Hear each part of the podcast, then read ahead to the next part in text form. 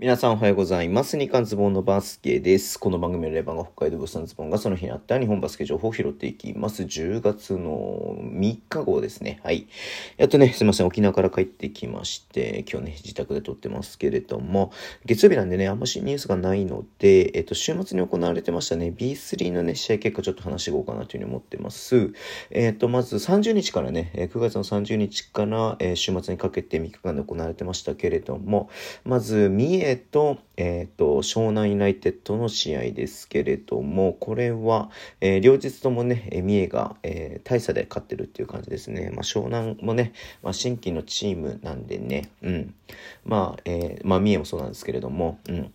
まあそこで、えー、こうね、まあどういう感じになっていくかっていうところでまだわからないけれども、まあなかなかね、ちょっと選手揃ってない部分もあるのかなっていう感じで、えっ、ー、と、えっ、ー、と、三重が解消しております。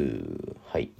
えー、そして、えー、品川シティと、えー、東京ユナイテッドの試合ですけれども、えー、東京ユナイテッドが、えー、両日ね、これも大差で勝ってます。品川シティはね、昨シーズンから、はい、えっ、ー、とね、参戦し、参入しているチームですけれども、えー、東京ユナイテッドはね、新しく、えー、入ってきた新規参入のチームですが、まあ、本当にね、あのー、すごく、えー、気合が入っているというか、この間もね、あの、プレシーズンで、えっ、と、東京 Z にも勝ってましたし、うん。まあね、もともとエクセレンスにいた、えヘッドコーチ以下ね、まあ、スタッフだったりとか、えっ、と、選手もね、たくさんいたりとかしますんで、うん。はい。えまあ、強いのかなというところではありますね。で、えっ、と、トライフープ岡山と、え岐阜スープスの試合ですが、え両日ね、えっ、と、岡山が、これも解消しているという感じです。えー、昨シーズン本当ね、プレーオフ行って、プレーオフじゃないか、えっ、と、その昇格決定戦までね、えっ、と、アルティリとの昇格決定戦まで行ったけれども、うん、まあ、昨シーズンの結果でに行ったわけじゃないんだけれどもね、一昨年のシーズンの結果で行ったんですけれども、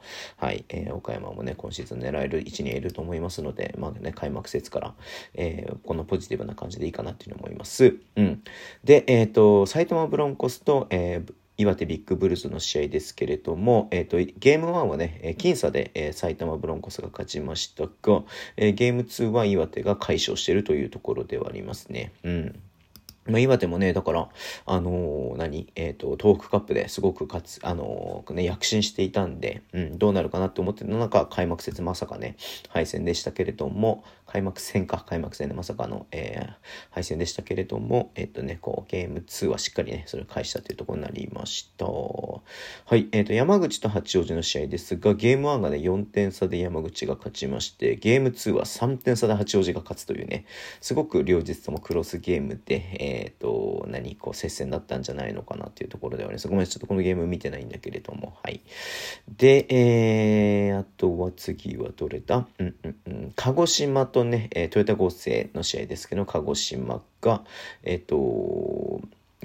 両日、はい、えー、勝っているという感じです。で、えっ、ー、と、静岡と、えっ、ー、と、横浜エクセレンス、えー、両日ね、あ、両日じゃないや、えっ、と、ゲーム1は静岡が勝ちまして、ゲーム2は100点ゲームでね、え横浜エクセレンス勝ってるということで、まあ、なかなかね、えっ、と、こう、はい。えっ、ー、と、何、こう、一勝一敗っていうところでは、